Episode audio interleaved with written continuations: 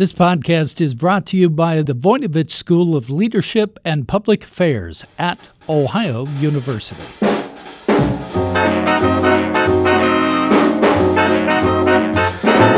Hello, everyone, and welcome to Jazzed About Work, where we talk about everything that might have an impact on your career. I'm your host, Bev Jones. I'm a career coach, and my most recent book is Find Your Happy at Work. I am so excited about today's show. We'll be talking about creativity. Our expert guest is Joey Cofone. He's an award winning designer, a visual artist, and an entrepreneur. And he's the author of a beautiful new book, The Laws of Creativity. The subtitle is Unlock Your Originality and Awaken Your Creative Genius. Joey says that creativity is not magic, it's a skill we all have. We can develop it, although it does take some practice. He'll talk about how the hardest part for some people is getting started, but sometimes you just need to jump in and begin.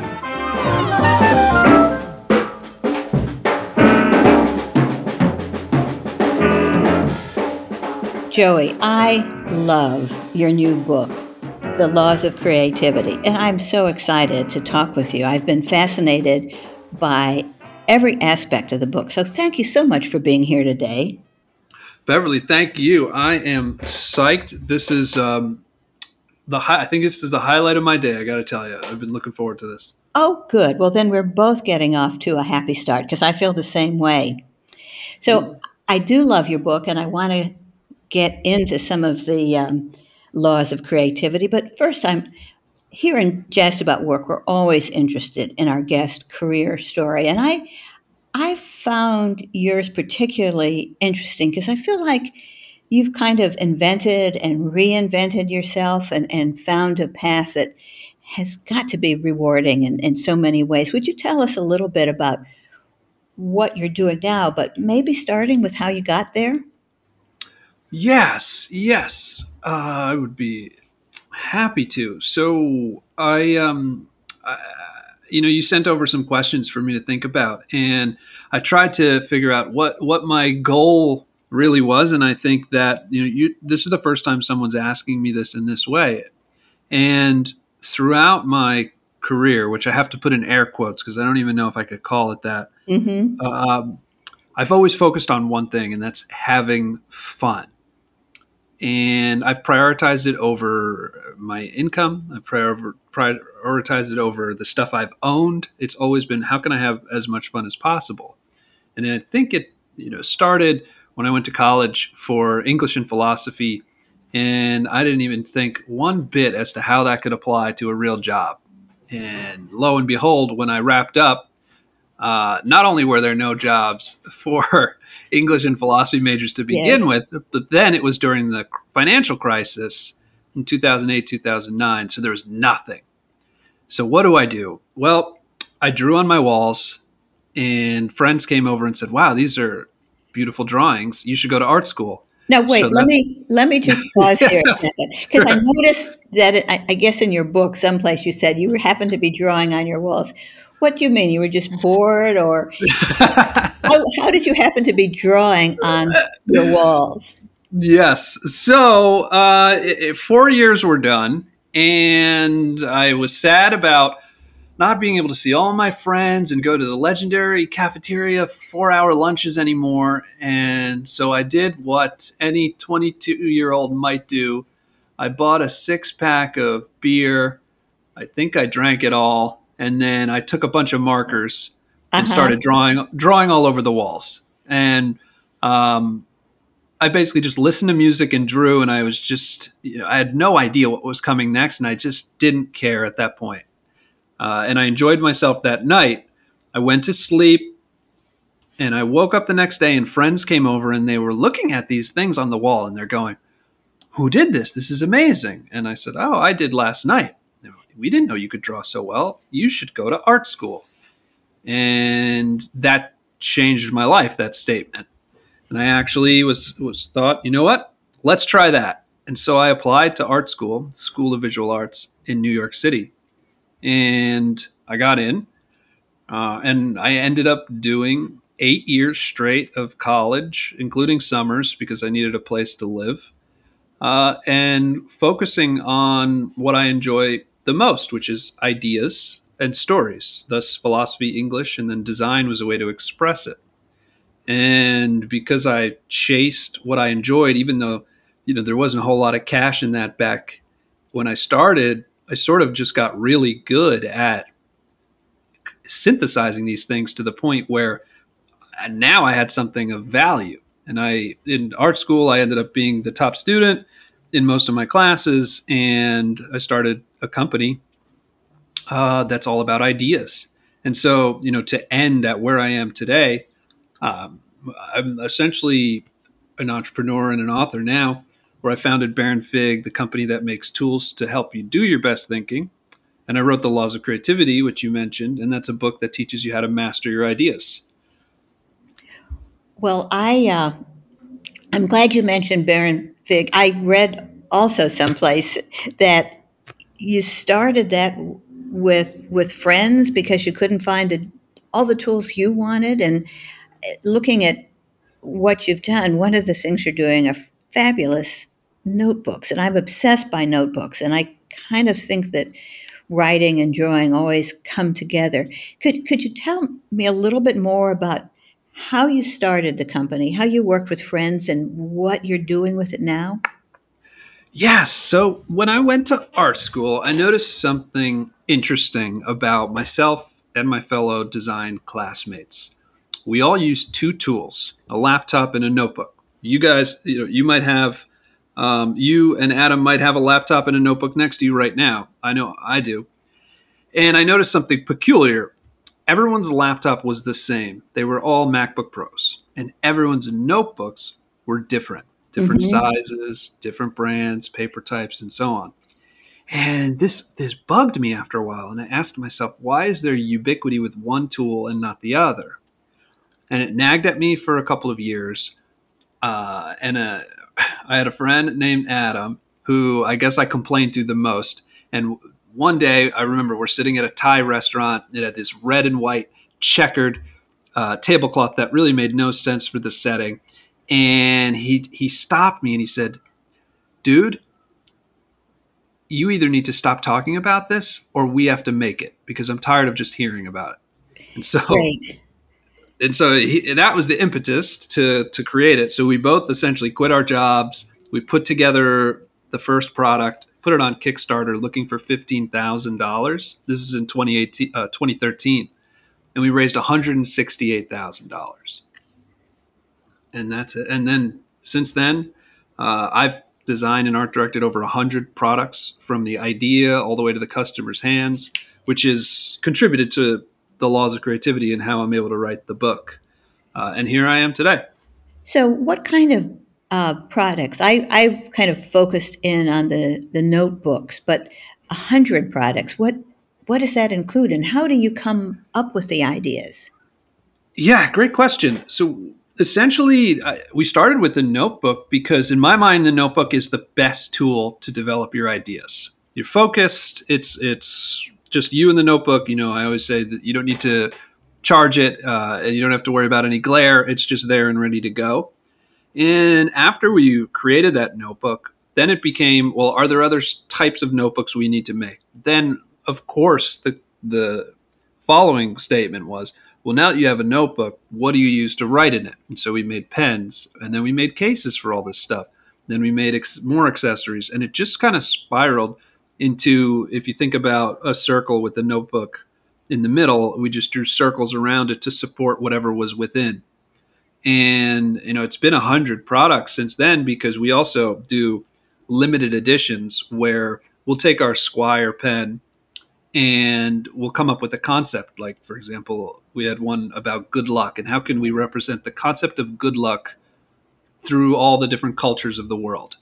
And so then we'll do this whole thing to design it and release it, and that's another expression of um, creativity. It's another product, and so at the core, we have had maybe about 40 products, and then we have limited editions that are constantly coming to do all sorts of fun things and also helpful things. Well, you mentioned the word creativity again, and that takes us over to the book. But but first, what is your definition of creativity? What kind of creativity are you talking about in the book, and what is what does that word mean to you? Yes, good question. I'm glad you asked that. Everybody, uh, there are a lot of preconceived notions we'll probably get to, but in the simplest terms, creativity is simply the practice of ideas. The average person has about 6,000 thoughts a day, so why not put them to use even more by training your mind through creativity, through the practice of ideas? Another question you know that is important to me is why why does creativity matter? And I think your audience will enjoy this. When you include creative thinking in your day to day, kids who participate in these creative activities are twice as likely to graduate from college. Adults, and this is really important about careers, adults who employ creativity at work earn 13% more on average and are three times as happier at work. And Organizations that invest in creativity have nearly double employee productivity, satisfaction, and triple notable revenue growth. Well, I'm a believer in, in creativity. I'm an executive coach and I have all kinds of clients, but a lot of them are in jobs like management or a lot of lawyers because I used to be a lawyer. And many of them feel that their work is kind of more analytical and to me the way they describe it it even sounds kind of linear. And when i suggest kind of opening up some new ideas by mind mapping or drawing or things like that something i often hear is you know i'm just not creative. And yet these are people who are doing amazing things and kind of thinking about whatever it is that their job is. So what do you say to somebody who says, oh, you know, it'd be nice to be creative, but I'm just not creative? How, how do you help them get started and think about this? Beverly, this drives me nuts. This drive. This is why I wrote the book because, mm-hmm. as we discussed, creativity matters, and people have it all wrong. They think creativity is something only uh, professionals do, like designers and illustrators and writers and painters. And it frustrates me that when I, similar to you, I ask people, you know, I talk about creativity and I'll say, hey, are you creative? And the answer is almost always no. And that's just entirely false. Almost everyone is creative. And, you know, don't take my word for it. This is one of my favorite parts of the introduction to my book where I say, look, I'm not here to prove this piece. Let's let the pros talk about it.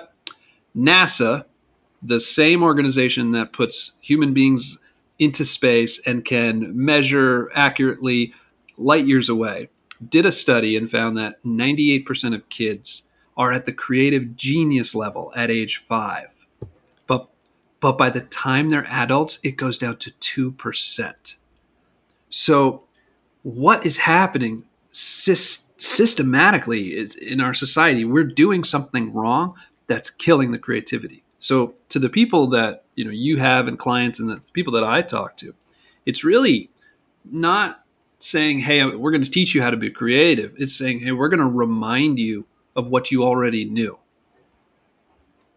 I love that. And so the book, The Laws of Creativity, I, I sort of hesitated at the word laws in the title because you know some of the people I know means laws are the things that say you have to stay inside the line, but you're really talking about the principles that are characterize the force of creativity, right? These are just this is just how it is. This is breaking down the creative process, and these are some principles that can help us understand how to to manage our own cre- creativity. Is that correct?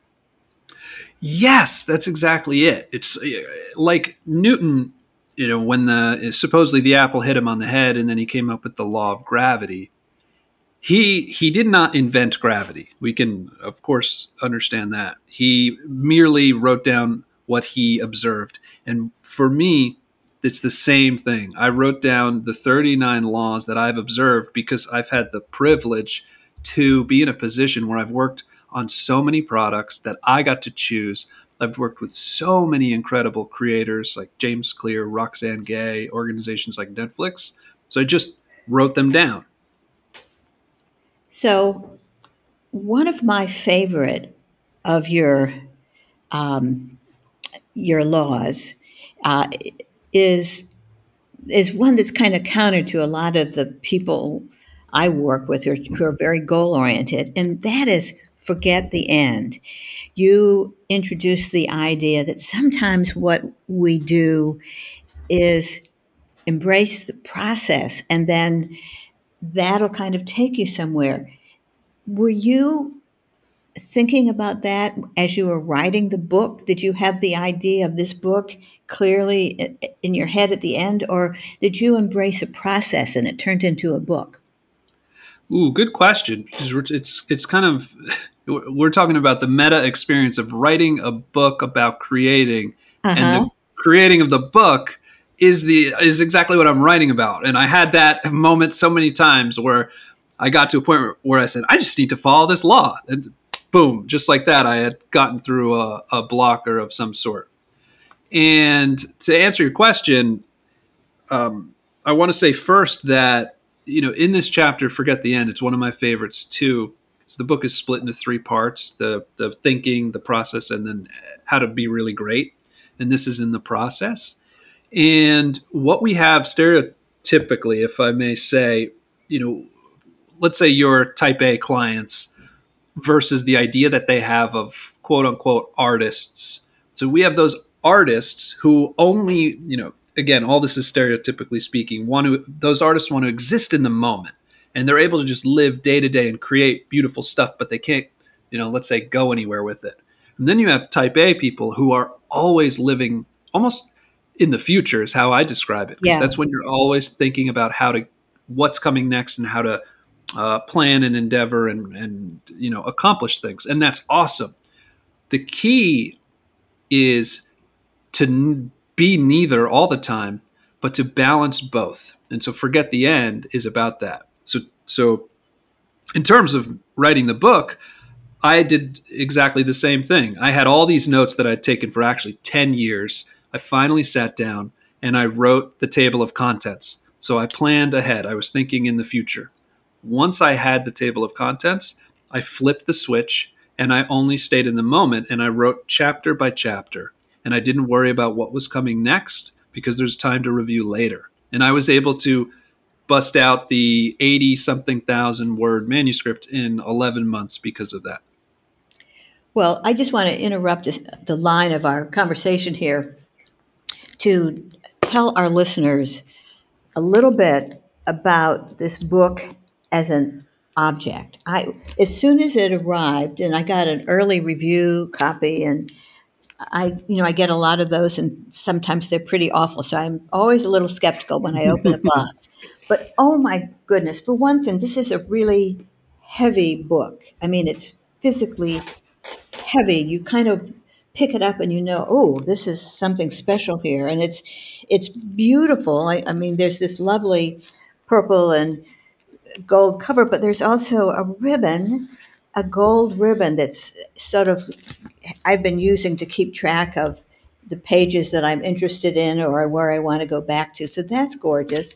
But there's there are the, the pages are beautiful. I'm kind of flipping the pages here and and looking at the you know it's just it's beautifully put together. So this is um, an illustration of creativity. Did you have a lot of fun thinking about the book as an object and, and making it a little different from other books? I did. I did. Thank you for noticing and thank you for the compliments. Um, you know, what was really hard was not thinking about the object while writing mm-hmm. because, you know, getting too far ahead of myself. But when the time came and I got to be a designer again as opposed to a writer, I had a lot of fun thinking about how can I make the small parts of this book interesting and unique. And so, yeah, we added a, a ribbon, um, which is actually the same ribbon we use in our notebook. So there's a little tie in there.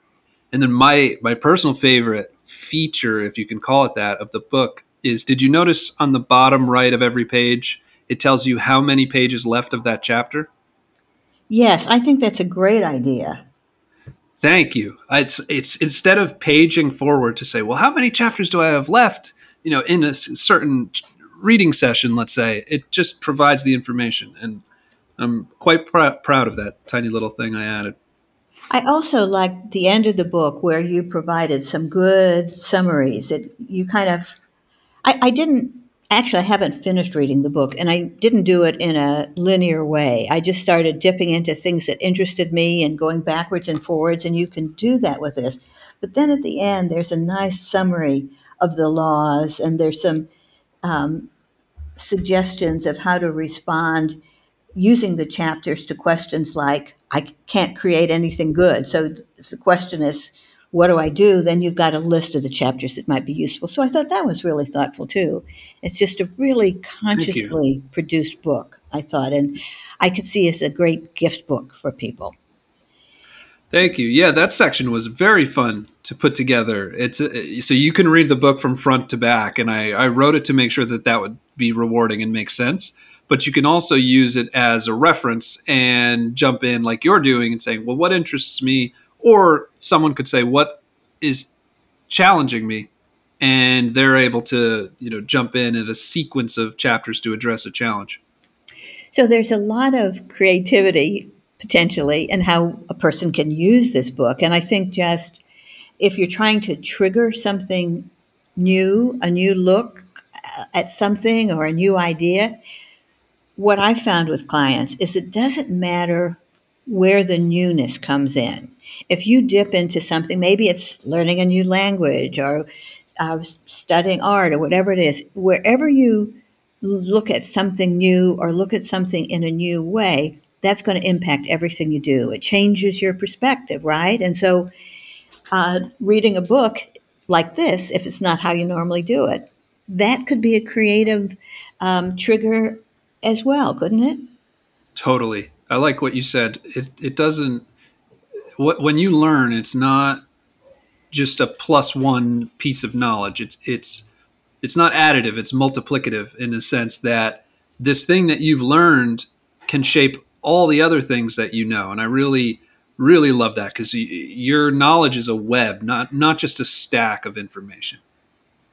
One of my favorite um, suggestions uh, that I, I, word in different ways, but uh, with clients who are kind of feeling stuck or um, kind of have lost their oomph at work is to learn something new. There is something about um, learning that's special, and I find that whatever learning path you're on, a notebook is useful for that, right? Because you kind of learn more if you're using your physicality to write about it. Is that something you've noticed? Yeah, it, it is true. There's studies that have been done, um, not by us, so there's no bias there, but you're essentially more focused and more productive, and you remember more when you use a notebook versus a screen. And that's not to say I'm anti screen or any of that. I love technology uh, greatly. It's just kind of what's best for the the job at hand really. Well one of the things you need for a job at hand is sometimes you need some self-discipline. The uh, some people have the idea of artists as maybe a little flighty spontaneous um, not structured but i like that you included the the concept of um, being um, structured and um, self disciplined as part of your creative process. Do you, do you do things to kind of discipline yourself? Do you have processes, or how do you how do you um, help people? I think you had some principles actually of self governance and self discipline. How, how do you suggest people they're doing something creative, they want to be spontaneous, but they have to be disciplined too. What what do you do?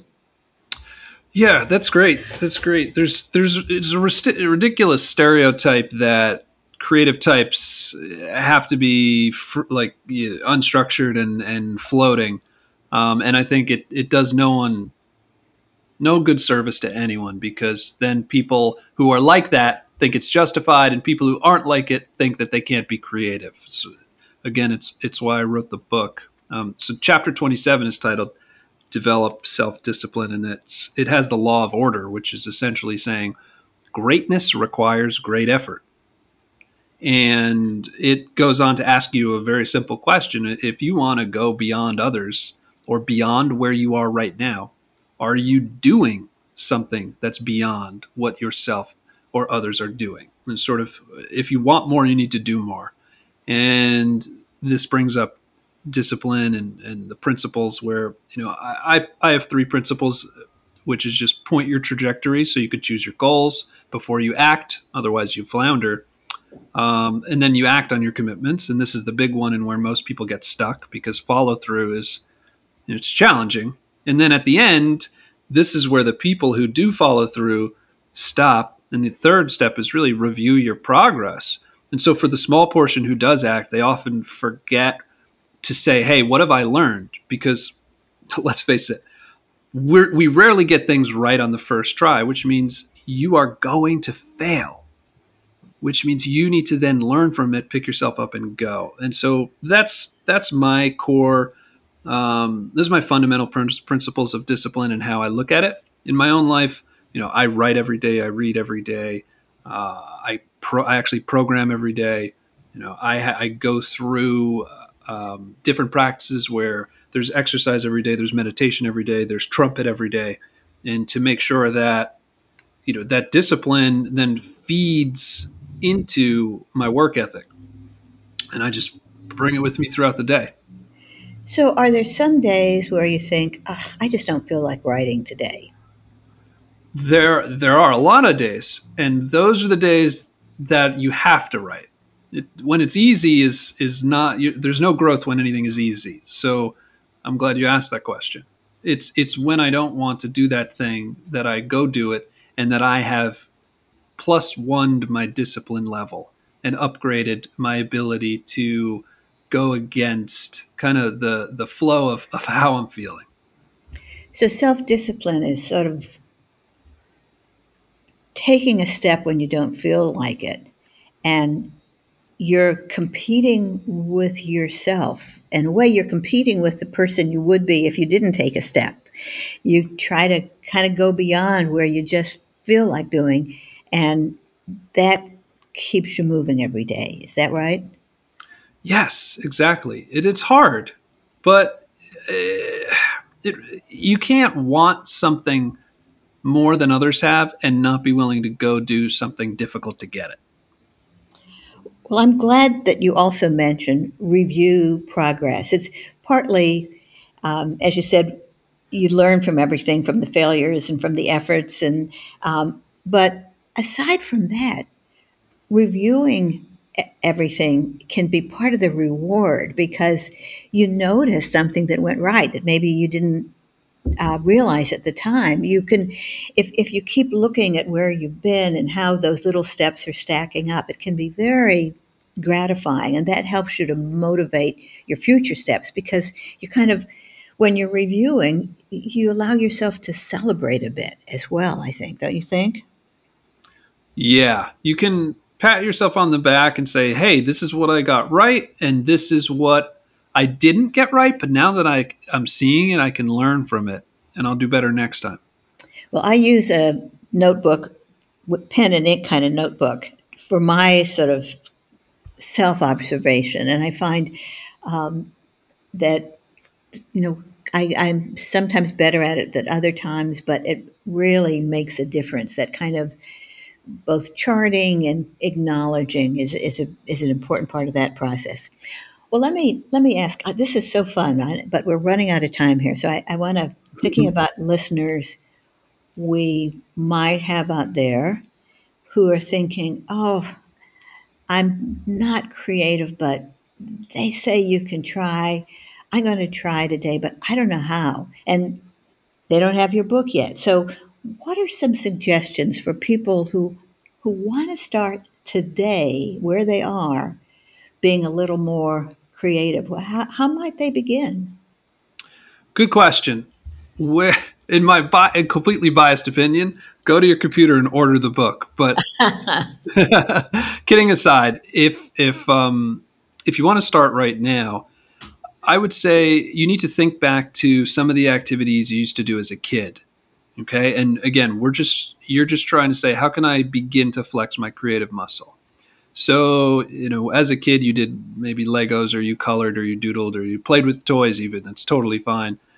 And start setting aside 10 minutes a day that's dedicated to that activity because essentially what this is doing is teaching you how to play again. Because you see, playing is enjoying an activity without tying it to the future, right? So that's simple. It's why kids are so good at it and why adults find it difficult because we do have a lot of responsibilities and kids do not.